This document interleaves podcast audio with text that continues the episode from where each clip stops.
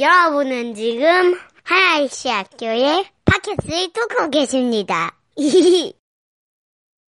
그 어둠 속을 걷는다는 것이 어, 가끔은 색다른 경험을 어, 할 때가 있습니다. 아, 제가 요세미티 이야기를 자주 하는데 가령 한밤중에 깜깜한 요세미티의 어둠 속을 걷는 것은 아주 색다른 경험입니다.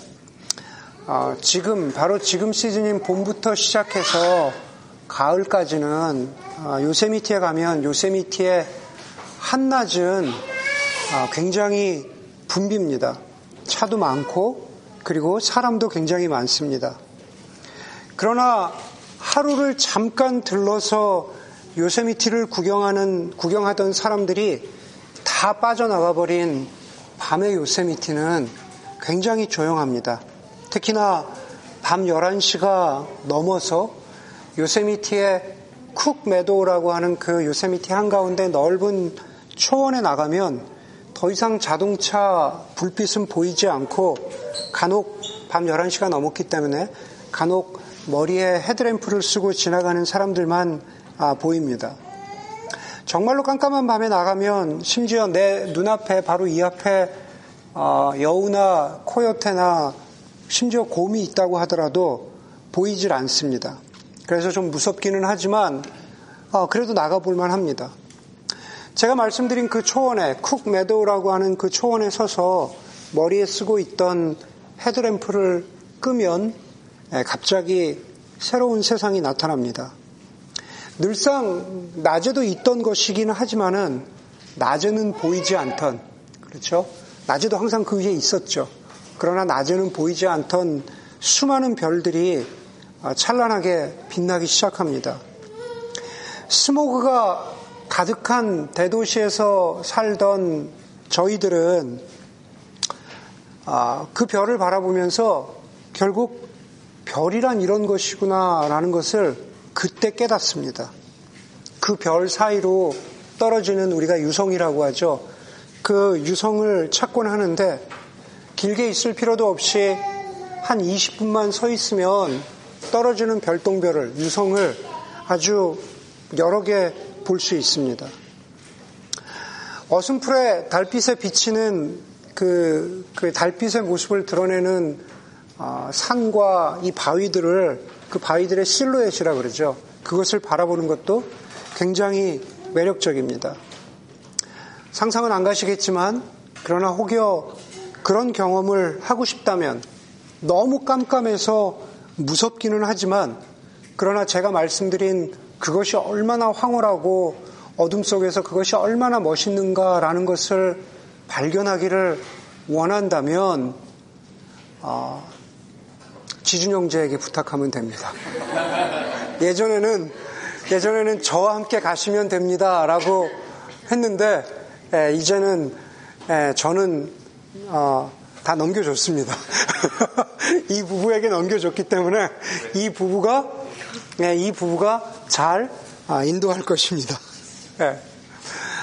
오늘 설교의 제목은 주보에 나와 있는 것처럼 어둠 속을 걷는 법입니다.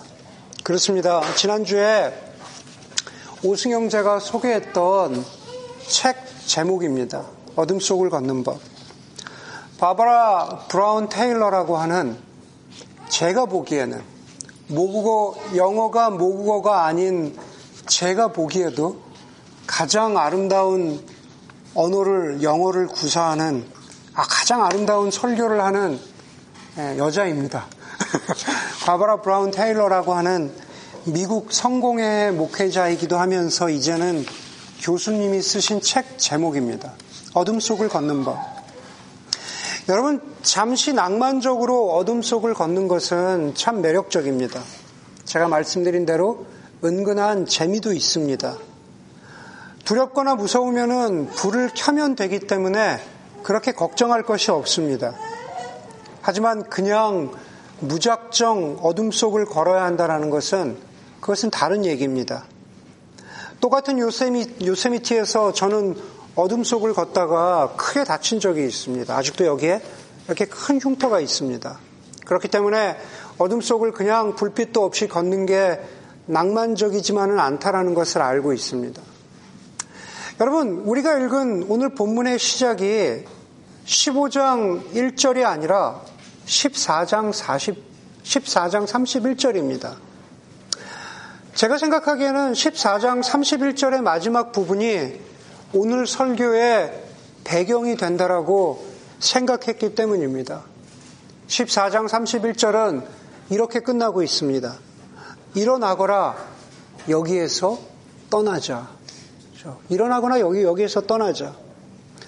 여러분 14장 31절까지는 예수님께서 저녁을 먹고 제자들과 함께 저녁을 먹고 그리고 제자들의 발을 닦아 주시던 바로 그곳에서 14장 31절까지 말씀하시고 가르치셨습니다.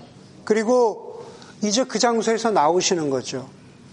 제가 이 본문 전체를 고별 설교라고 말씀드렸습니다. 그 고별 설교의 시작은 13장 2절에 보니까는 저녁을 먹을 때에 라고 하면서 그 고별 설교가 시작되는 거거든요.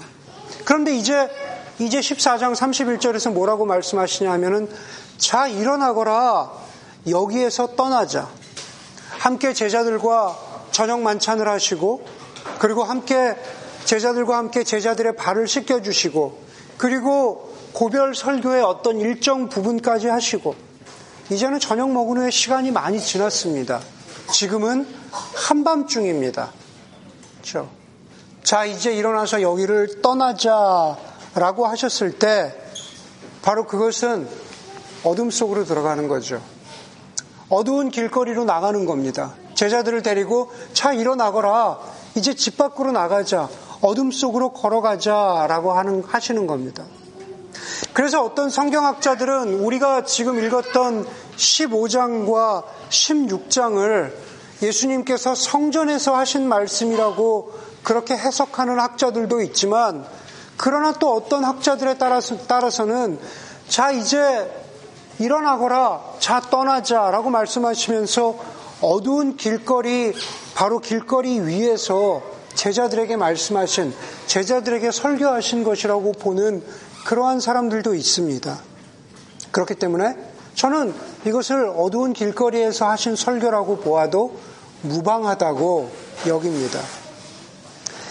여러분 이미 우리가 본 것처럼 제자들 가운데 가론 유다는 이미 떠났습니다. 그리고 그 이유가 무엇이든지 간에 함께 했던 제자들 사이에 동요가 있었습니다.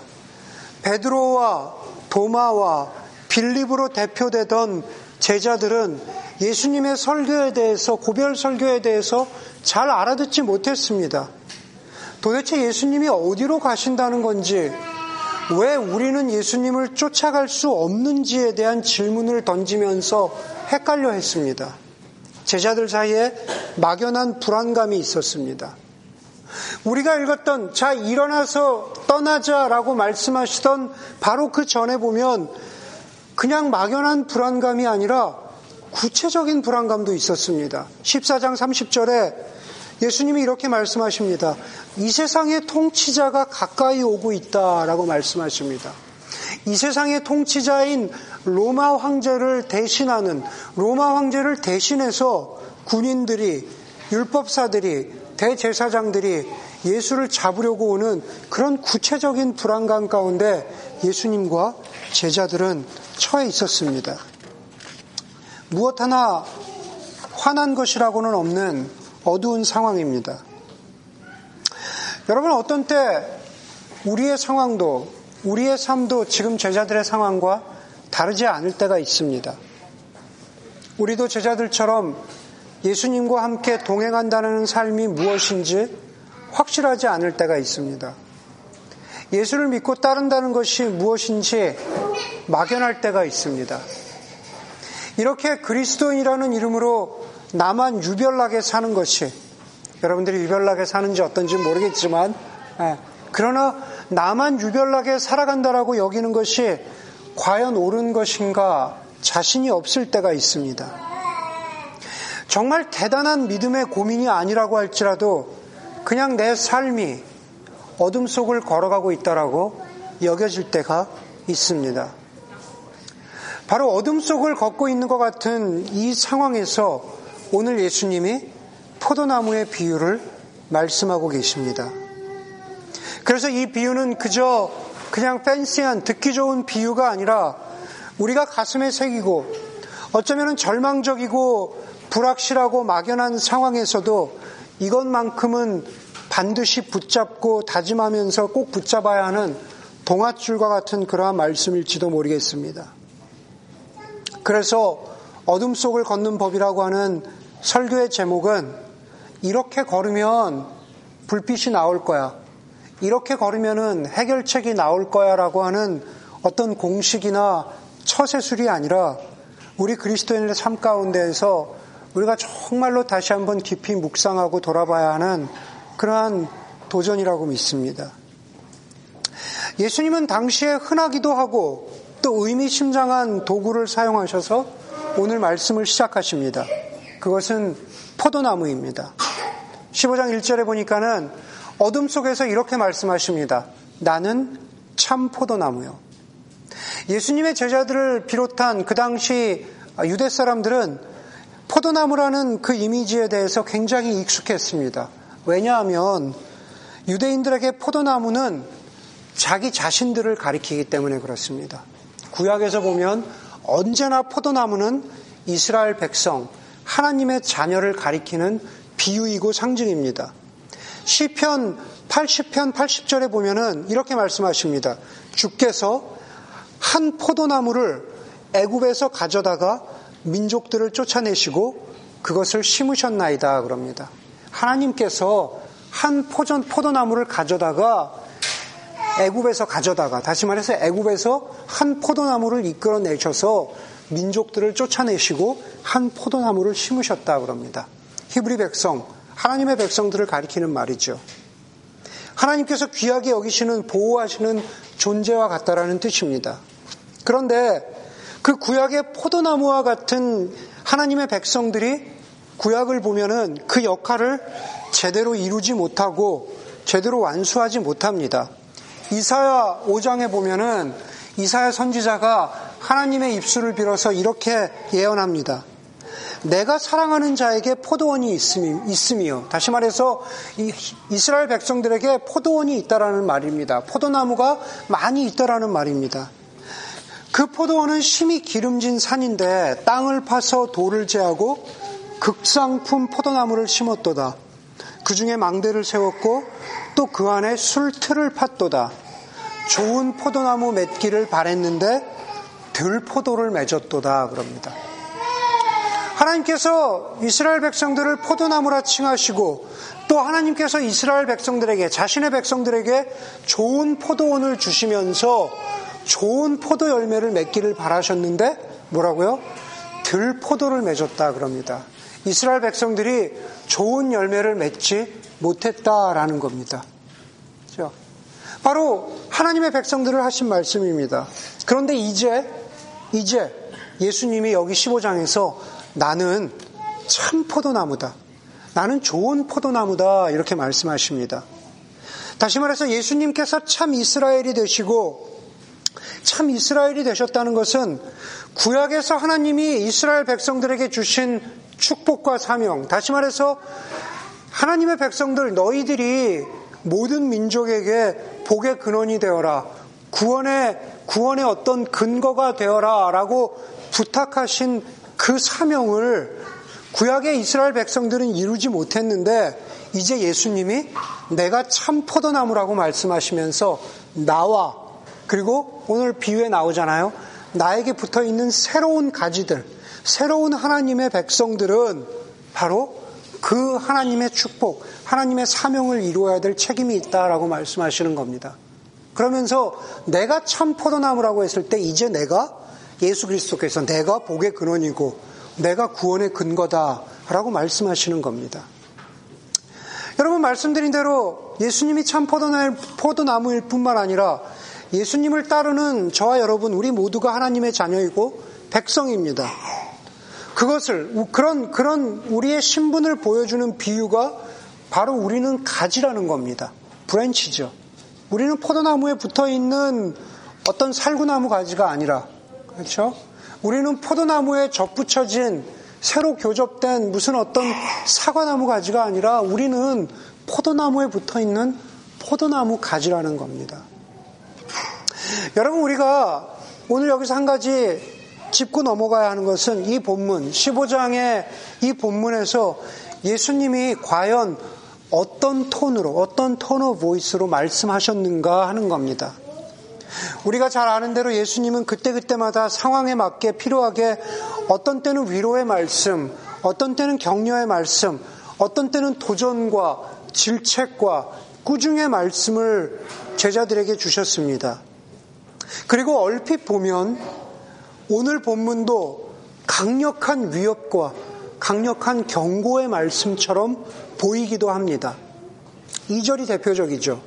2절을 보면은 너희가 내게 붙어 있으면서도 열매를 맺지 못하는 가지는 아버지께서 다 잘라버리시고 위협과 경고처럼 들립니다. 6절도 마찬가지죠. 6절에서도 우리를 두렵게 합니다. 사람이 내 안에 머물러 있지 아니하면 그는 쓸모없는 가지처럼 버림을 받아서 말라버린다 그랬습니다. 사람들이 그것을 모아다가 불에 던져서 태워버린다고 했습니다. 마치 하나님의 심판과 그리고 하나님의 심판의 결과를 보여주는 듯한 그런 인상을 줍니다. 여러분 생각해 보십시오. 지금 어둠 속을 걸어가고 있는 제자들에게 예수님께서 제자들의 두려움에 그 두려움을 더하셨을까? 저는 우리가 지금 읽고 있는 본문이 그런 톤은 아니라고 생각합니다. 예수님이 제자들을 위협하시고 경고하신다기보다는 어둠 속에 서 있고 어둠 속을 걸어가는 제자들에게 어떤 무엇인가를 확인해 주시고 확증해 주시고 그리고 격려해 주시는 본문. 그래서 힘을 얻고 좌절하지 않도록 하시는 그러한 톤으로 말씀하신다고 생각합니다. 그것을 확인해 볼 수 있는 구절이 바로 5절입니다. 나는 포도나무요, 너희는 가지다. 사람이 내, 내 안에 머물러 있고 내가 그 안에 머물러 있으면 그는 많은 열매를 맺는다. 너희는 나를 떠나서는 아무것도 할 수가 없다. 여러분, 이, 이 포도나무 비유에서 가장 중요한 것은 바로 5절의 이 뒷부분입니다. 너희가 나를 떠나서는 아무것도 할 수가 없다. 그것은 위협이 아니라 지금 이미 나에게 붙어 있는 가지된 너희들에게 격려해 주시는 하나님의 격려의 메시지라는 겁니다. 여러분, 우리는 예수님을 떠나서는 아무것도 할 수 없습니다. 예수님도 그것을 아셨고, 그리고 제자들도 그것을 알았을 뿐만 아니라, 그리고 우리도, 우리도 그것을 압니다. 우리의 신분, 우리의 존재에 대해서 예수님이 3절에서 이렇게 말씀하십니다. 너희는 내가 너희에게 말한 그 말로 말미암아 어떻게 해요? 이미 이미 깨끗하게 되었다 그럽니다. 이미 깨끗하게 되었다. 저와 여러분들은 이미 깨끗하게 된 다시 말해서 이미 거듭난 그런 가지들 branch라는 말입니다. 그렇게 예수 그리스도 안에서 이미 깨끗하게 된 가지들은 열매를 맺어야만 하는 가지들이 아니라 열매를 맺고 있는 가지라는 뜻입니다. 2절을 이렇게 우리 자신을, 2절에서 우리 자신을 깨끗하게 된 우리 자신을 이렇게 표현해 주고 있습니다. 하나님께서, 농부이신 하나님께서 열매를 맺는 가지는 더 많은 열매를 맺게 하시려고 손질하신다 그러죠. 더 많은 열매를 맺게 하시려고 손질하신다. 여러분, 3절에서 이미 너희는 깨끗하게 되었다라고 했을 때 그 깨끗하다라는 그 단어와 2절 마지막에 더 많은 열매를 맺게 하시려고 손질하신다라는 그 단어는 같은 단어입니다. 깨끗하다, 손질하다, 이거 같은 단어입니다. 저희 아버지는 은퇴하셨지만 나무가 취미시고 또 나무 농사를 오래 하셨기 때문에 제가 나무에 대해서 조금 압니다. 제가 가장 싫어하는 거는 물주기입니다. 물주기. 네, 나무의 물주기. 네, 물 진짜 잘 주거든요. 그래서 진짜 싫어해요. 네. 여러분, 나무를 손질한다라는 것 아주 제가 적게 알지만 중요한 것은 이런 겁니다. 가지를 잘라버리는 것과 가지를 손질하는 것에는 큰 차이가 없습니다. 아니, 어떻게 보면 똑같아요. 여러분, 가지를 손질한다라는 게 뭡니까? 필요 없는 가지를 잘라버린다라는 겁니다. 그냥 보면은 그냥 잘라버리는 것처럼 보이지만 목적에 따라서 필요에 따라서 그것은 잘라버리는 것이 아니라 손질이 됩니다. 깨끗하게 하는 게 됩니다. 그리고 그 손질은 바로 열매를 맺고 있는 것이 더 좋은 열매를 맺을 수 있도록 돕는 그러한 농부의 손길입니다. 그렇기 때문에 우리는 오늘 본문에서 참 포도나무이신 예수님께 집중해야 하는 것만큼 농부이신 하나님 아버지에게 집중해야 합니다. 1절에 보니까 그렇게 말하잖아요. 나는 참 포도나무요. 내 아버지는 농부시다. 그렇게 말하잖아요. 하나님 아버지는 예수님처럼 우리를 격려하고 도우시는 분. 어떻게 해요? 우리를 손질하시면서 열매 맺고 있는 우리를 더 좋은 열매를 맺도록 도우시는 그러한 분입니다. 제자들의 삶 가운데에서 더 많은 열매를 맺, 맺을 수 있도록 그 가지를 보호해 주시는 분이라는 거죠. 그렇기 때문에 비슷한 이야기들이 계속 나오기 때문에 여러분들이 헷갈릴 수 있지만 5절에 나와 있는 너희가 나를 떠나서는 아무것도 할 수 없다라는 그 말씀과 또 우리가 함께 보게 될 8절 말씀, 우리가 함께 볼까요? 8절에 보니까 너희가 열매를 많이 맺어서 내 제자가 되면 이것으로 내 아버지께서 영광을 많이, 영광을 받으실 것이다 라는 그 구절을 우리가 저와 여러분들의 삶 가운데 있는 삶의 테스트로 보아야 돼, 보, 보아서는 안 된다라는 겁니다. 네. 하나님이 여러분들에게 조건을 주시는 게 아니다라는 말입니다. 너희가 열매를 많이 맺으면, 네, 열매를 많이 맺으면 그것으로 내 제자가 되어서 열매를 많이 맺어야만 내가 드디어 제자의 배지를 다는 건가? 내가 내 삶에서 어떤 열매가 있어야만 내가 제자라고 불림을 받는 걸까? 내가 열매를 맺어야만 저 교회당 예배당을 들어와서 내가 이 앞에서 예배 드릴 자격이 있는 걸까? 그런 조건이 아니다라는 겁니다. 이미 깨끗하게 된 여러분, 이미 깨끗하게 된 거듭난 저와 여러분, 우리는 이미 어떤 모양으로든 열매를 맺고 있는 삶을 살아가고 있는데, 그렇죠. 그러나 우리를 손질하시는 하나님은 우리가 더 많은 열매를 맺게끔 하신다라는 겁니다. 여기서 LA를 가기 위해서 가다 보면 우리가 152번을 가잖아요. 길로이 마늘도 팔고 지금 과일도 팔고 그런 그런 곳 지나가잖아요. 거기 지나가다 보면 그, 그 풀스탠드에 뭐가 붙어 있습니까? 아보카도 1불에 10개. 보시죠. 아보카도 1불에 10개. 들어가 보신 분 계세요? 네. 거기 가서 그 아보카도는 우리가 마켓에서 보는 이만한 아보카도 이거를 10개 파는 게 아닙니다. 떨어지고 망가지고 그 다음에 자라나다가 제대로 자라나지 못한 요만한 아보카도 일부를 아보카도들을 일부에 10개 파는 겁니다. 네. 여러분 우리의 삶 가운데에서 요만한 아보카도를 맺고 있는지 모르지만 그러나 저, 저와 여러분들이 이미 그 가지에 붙어 있다라는 겁니다.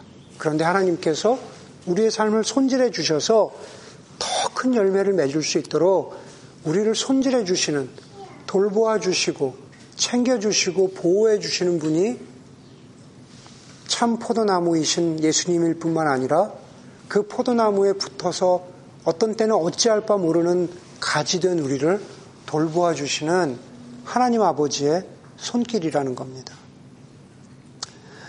포도나무 예수, 포도나무 대신 예수께 붙어 있는 가지가 되는 것, 그, 그것을 오늘 본문에서 머물러 있는 것이라 그러죠. 그 농부이신, 그, 그 예수님께 머물러 있으면서 농부이신 하나님의 손질하시는 그 보살핌을 우리가 받아들이면 우리가 열매를 맺는데 그런데 우리는 식물이 아니라 우리는 인간이기 때문에 식물처럼 가지처럼 수동적일 수만은 없고 우리는 그 하나님 아버지의 보살핌에 반응해야 하는 우리 인간의 책임이 요구된다라는 겁니다.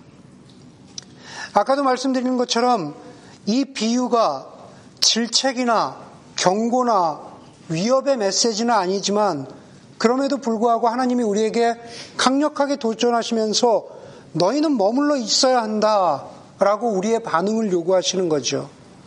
네.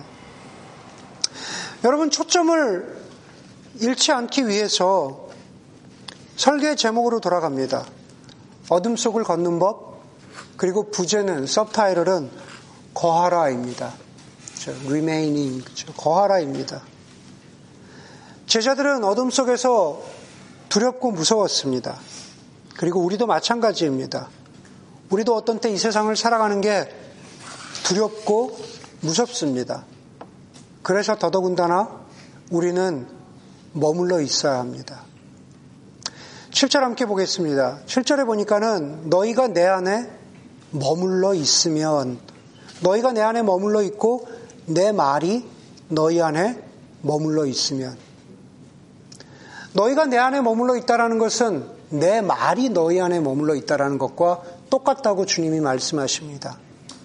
하나님의 말씀 안에 머물러 있으라는 도전이고 격려입니다. 저는 여러분들이 설교를 듣는 것으로 일주일에 한 번 예수 그리스도의 말씀 안에 머물러 있었다고 착각하지 않기를 바랍니다. 그리고 여러분들이 좀 더 말씀 안에 머물러 있는 사람들이 되기를 바랍니다. 성경 공부이건, 말씀의 묵상이건, 성경 읽기가 되었건, 아니면 겨자씨의 책 읽기가 되었건, 그것이 무엇이든지 간에 말씀 안에 머물러서 말씀을 통해서 저와 여러분들을 손질하시는 하나님의 손길을 좀 더 느낄 수 있었으면 좋겠습니다. 머물러 있음에 대해서 예수님은 7절에서 또 이렇게 말씀하십니다. 너희가 무엇을 구하든지 다 그대로 이루어질 것이다. 구함이라는 것은 기도죠. 예수 안에 머무를 수 있는 것은 말씀과 더불어서 기도입니다. 말씀과 마찬가지로 저는 여러분들이 기도의 필요, 기도의 힘, 그리고 기도가 주는 평안을 경험할 수 있었으면 좋겠습니다. 혹시 여러분들 가운데 아주 어렸을 때, 미국에 살 때, 혹시 어렸을 때, 혹은 어렸을 때가 아니다, 아니더라도 청소년 시절에, 아니면 대학생 시절에 여기에 교환학생으로 왔다가, 혹은 미국 유학의 초창기에, 뭐 어떤 이유였던지 간에 아주 예전에 디즈니랜드 가보신 분들이 있으시죠? 그렇죠? 예전에 디즈니랜드를 가보신 분들이 있을 것 같아요. 그러나 우리가 어릴 때 가본 디즈니랜드로 디즈니랜드가 이렇다고 계속 말할 수 없습니다. 그때 디즈니랜드나 지금 디즈니가 똑같다고 계속 주장할 수는 없다라는 겁니다. 마찬가지로 우리가 예전에 했던 기도로, 예전에 하나님께 드렸던 기도로 기도는 계속 이렇다고 말할 수 없습니다.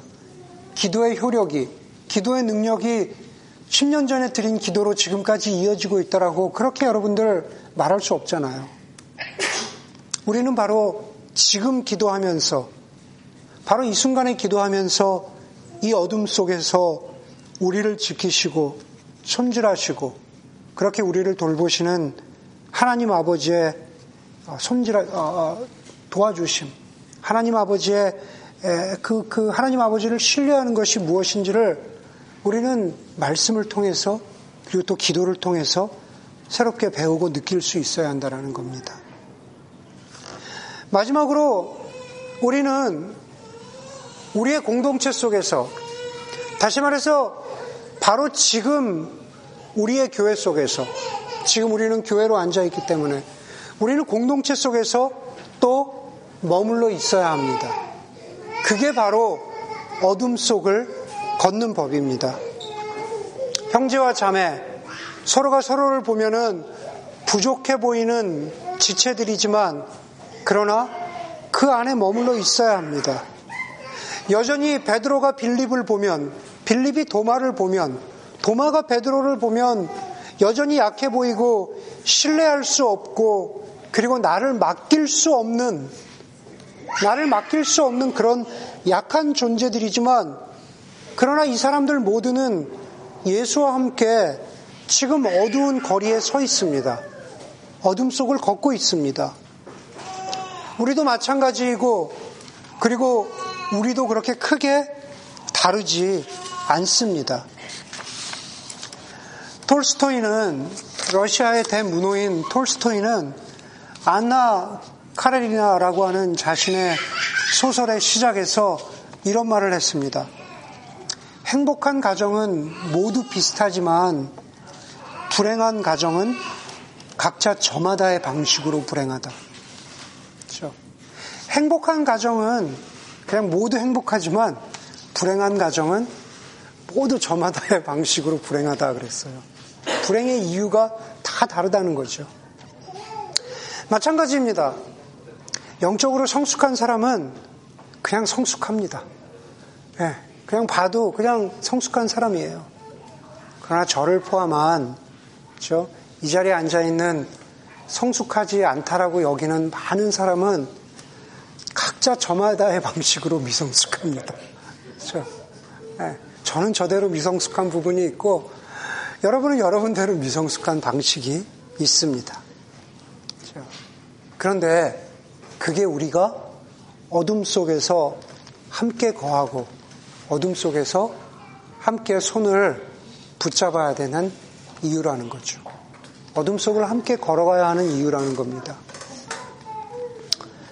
제가 16년 전에 요세미티 해프돔을 내려오다가 정말 칠흑 같은 어둠 속에서 그나마 마지막 가지고 있었던 랜턴의 배터리가 다 떨어지는 바람에 정말 앞이 안 보이는 pitch dark라 그러죠. 영어로 pitch dark, pitch black이라 그러죠. 그때는 달빛도 없었어요. 그 깜깜한 어둠 속에서 길을 잃고 어떻게 내려가야 될지 몰라가지고 정말로 무섭고 정말로 두려웠던 적이 있습니다. 길의 넓이가 요 정도 됐는데 한쪽은 그냥 계곡으로 떨어지는 거기 때문에 정말로 조금만 삐끗하면 계곡으로 굴러 떨어질 수 있는 그러한 위험이 도사리고 있었습니다. 그런데 저만 혼자 있는 것이 아니라 그때 여러 형제 자매들이 있었습니다. 대부분 자매들이었습니다. 정말로 아무것도 보이지 않아서 그때 제가 얘들아 앉자. 그래서 우리가 특별히 자매들이 많았는데 자매들 한 대서 여섯 일곱 명을 데리고 우리가 모두 아무것도 보이지 않는 데서 주저 앉았습니다. 주저 앉아서 그리고 주저 앉아서 누군가 계곡 속으로 떨어지지 않도록 꽉, 꽉 잡고 우리가 이런, 운동화 보면은 뒤에 이렇게 야광 불빛 들어오잖아요. 그렇죠? 앞 사람의 주저앉은 상태에서 앞 사람의 야광 불빛을 보면서 그리고 어떤 자매는 자기한테 전자 손목시계 불빛을 이렇게 해주면서 간사님 이걸로 어떻게 좀 해보세요. 그러면서 그러면서 주저앉아서 1마일이 넘는 그 어둠 속을 어떻게 어떻게 정말로 그렇게 내려왔던 그 기억이 납니다. 지금도 요세미티에 가면은 그 길을 지날 때가 꽤 자주 있습니다. 네, 꽤 자주 있어요. 그때마다 그때 기억이 납니다. 16년 전에 딱 2000년이었는데 16년 전에 그때 여학생들은 어, 7.5부터 7.9까지 그때 걔네들 나이가 7.5부터 7.9까지였거든요. 네, 7.5부터 7.9까지 그때 그 어, 여학생들은 여대생들은 네, 지금은 모두가 엄마가 되어서 네, 지금 모두가 엄마가 되어서 지금도 만나면 네, 그 얘기를 합니다. 오늘 2016년 지금부터 16년 후에 예, 설교를 준비하면서 한번 생각해 봤습니다. 16년 후라면은 저는 이제 은퇴를 앞둔 60대 중반의 목사일 테고 여러분 대부분은 40대 예, 후반이거나 아니면은 50대로 막 접어들었을 겁니다. 예. 여러분, 우리가 16년 후에 우리가 16년 후에 16년 전을 지금을 돌아보면서 우리는 지금 하나의 씨앗교회를 어떤 공동체였다고 기억하게 될까? 바람이 있다면은 어둠 속을 함께 걸어가는 법을 배우는 말씀 안에 거하고 기도 안에 거하고 그리고 형제 자매가 각자 저마다의 방식으로 부족하고 미숙하지만 그러나 함께 거하고 함께 주저앉아서 그 어둠을 뚫고 나가는 그러한 공동체로 기억될 수 있으면 좋겠다라는 바람입니다. 농부 대신 하나님 그리고 참 포도나무 대신 예수 그리스도와 더불어서 그리고 말씀과 기도와 형제 자매와 함께 그렇게 어둠 속을 걸어나가는 법을 배우는 저와 여러분들이 되기를 간절히 소원합니다. 함께 기도하겠습니다.